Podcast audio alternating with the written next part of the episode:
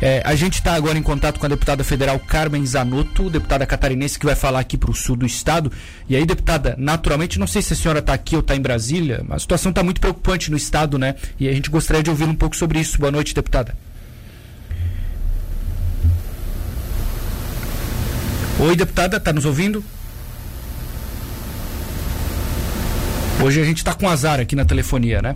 Deputada federal Carmen Zanotto do Cidadania em contato conosco para falar sobre a situação do coronavírus. É, a gente tem é, logo, certamente, o balanço aqui do governo do estado em relação é, aos números, né? Ocupação de leitos, novos casos, medidas, né? É, e isso, claro, é, é sempre muito aguardado. O governo catarinense publica aqui, ó 90,4% de ocupação de leitos de UTI SUS. Diminuiu um pouquinho porque aumentou o número de leitos, né? 1.557 leitos, 1.408 ocupados, e aí nós temos poucos livres, né? 149 exatamente. Hoje, em Santa Catarina, o, o Estado confirma aqui, é, infelizmente, mais óbitos, né? Estamos com 7.165, esse é o número em Santa Catarina, a, a, partir do boletim de agora, que acabou de sair, tá fresquinho aqui e chegou pra gente. Deputada Carmen Zanotto, tá nos ouvindo, deputada? Boa noite.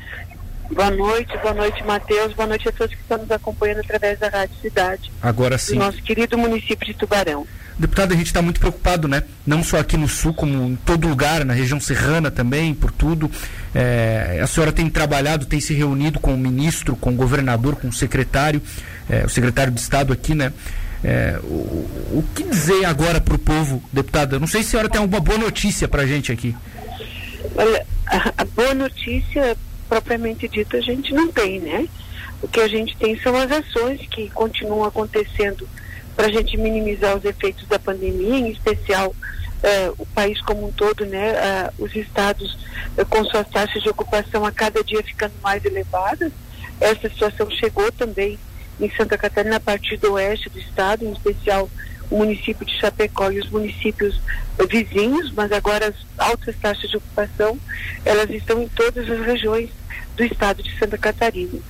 o que chegou no estado essa semana foram mais 100 respiradores, que são 50 respiradores de transporte, 50 respiradores uh, para as UTIs, uh, só que isso é insuficiente. Quando a gente olha uh, que para você ter um paciente numa UTI, você não depende apenas de um respirador, você depende de respirador, de monitor, de bombas de infusão, e em especial a gente depende de recursos humanos qualificados, ou seja, médicos com expertise em UTI, enfermeiros, técnicos, auxiliares de enfermagem, toda uma equipe, toda uma logística. Por isso que o Estado tem procurado manter o financiamento uh, dos leitos de UTI que já vinham uh, trabalhando desde o ano passado, mesmo uh, sem a portaria do Ministério ter sido publicada ainda, porque nós estamos buscando os recursos financeiros, agora se uma medida provisória para assegurar esse financiamento, mas quando a gente desativa um leito de UTI é mais complexo para ser ativado. No caso de Santa Catarina, eh, a ocupação desses leitos eh, nas suas taxas máximas, ela se deu muito rápida nos últimos dias. Então, eh, mais vacinas chegaram essa semana para o país como um todo, tanto da Coronavac quanto da AstraZeneca. Então, o Estado também recebeu sua cota parte, está distribuindo. É muito importante que os municípios agilizem né, o processo de vacinação do público-alvo, ou seja, da população que será vacinada com essas doses. Uh, e a gente pede aqui que a população compareça, vá se vacinar, aquela população que está dentro uh, dos critérios para ser vacinada, mas isso não impede que a pessoa vacinada continue também mantendo todos os cuidados necessários. Sim. É muito importante para a gente poder salvar vidas. Então, o autocuidado, né? A gente se cuidar, a gente cuidar quando a gente está chegando em casa, na lavagem das mãos, uh, no distanciamento do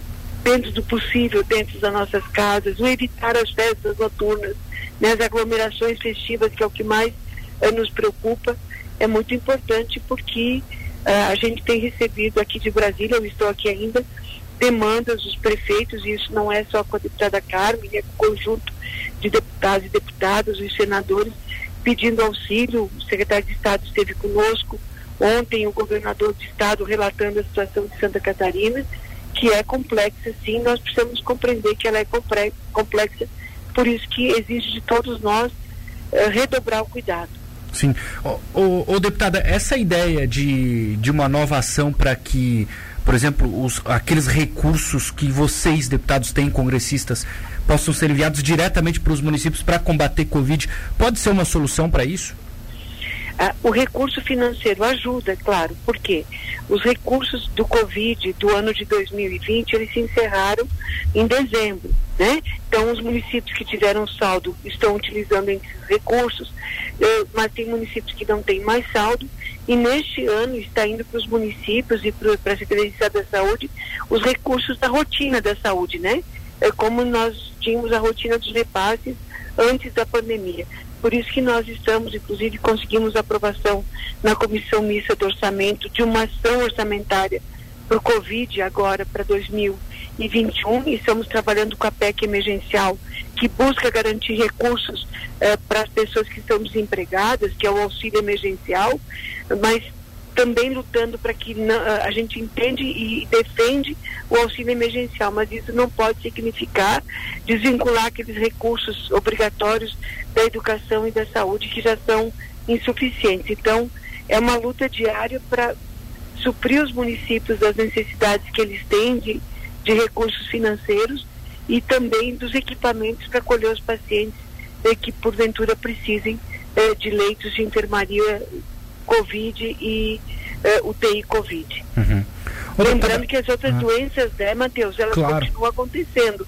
Os pacientes com câncer precisam ainda, uh, os suspeitos, né, quem tem uma suspeita de um câncer, fazer os seus exames, uh, quem precisa de uma cirurgia de urgência também precisa ter essa cirurgia, porque muitos casos eletivos também já estão se transformando em urgência. Justo, porque já está acumulado do ano passado, né? No ano passado Exatamente, já ficou gente... suspenso, né? Verdade, a gente fala que esse ano a gente precisa fazer dois anos em um, né? Justo. Só que com esse crescimento dos casos eh, de internamento de pacientes com Covid, eh, novamente tudo fica suspenso, eh, exceto as urgências mesmo, mesmo, para poder acolher esses pacientes que estão entubados. Nós temos pacientes em unidades UPA, o centro de triagem ou emergência dos hospitais, aguardando uma vaga de UTI agora. Coisa que nós não vivemos no ano passado, né? Pois é situação bastante complicada. A gente tem pouco tempo aqui, deputada, mas eu queria rapidamente te questionar sobre as medidas de ontem anunciadas pelo governo do estado. É, até Lages, né, restringir um pouquinho mais. Lages está antecipando esse, esse fechamento de atividades para as nove da noite. O estado fala em meia-noite. É, e aí tem correntes, né? Alguns acham que não deveria mudar, outros acham que o Estado foi muito leve, digamos assim. O que, que a senhora acha disso tudo?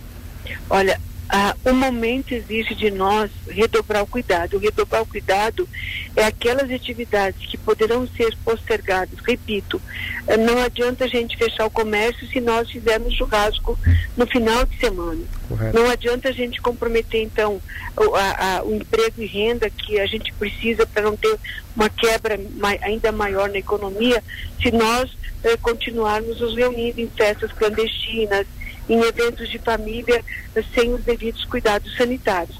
Então, o restringir um pouco mais as questões das festas noturnas uh, se faz necessário neste momento para que a gente não chegue uh, na emergência de ter que fechar tudo em função da pandemia, que aí o prejuízo será muito maior que esse número de óbitos que está acontecendo no país, no mundo e no nosso estado nos assusta. Precisamos lembrar que não são números, são pessoas, né? Que, que estão ali, que tem, estão deixando seus familiares, que as famílias estão ficando entristecidas. Por isso que, é, eu repito, é, nós precisamos não subestimar a lavagem das mãos, lavar as mãos com frequência, usar o álcool gel, usar a máscara e respeitar o distanciamento. Perfeito. Deputada, muito bom trabalho em Brasília, tá? Continue nos mantendo informados. Um abraço para a senhora.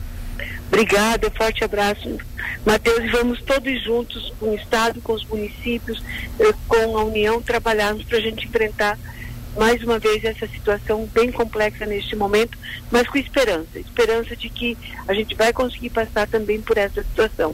Perfeito. Obrigado, deputado. Um abraço. Obrigada, forte abraço. 6 e 21 Carmen Zanotto, deputada federal, Cidadania, deputada que é muito atuante na saúde catarinense e a busca por recursos, né?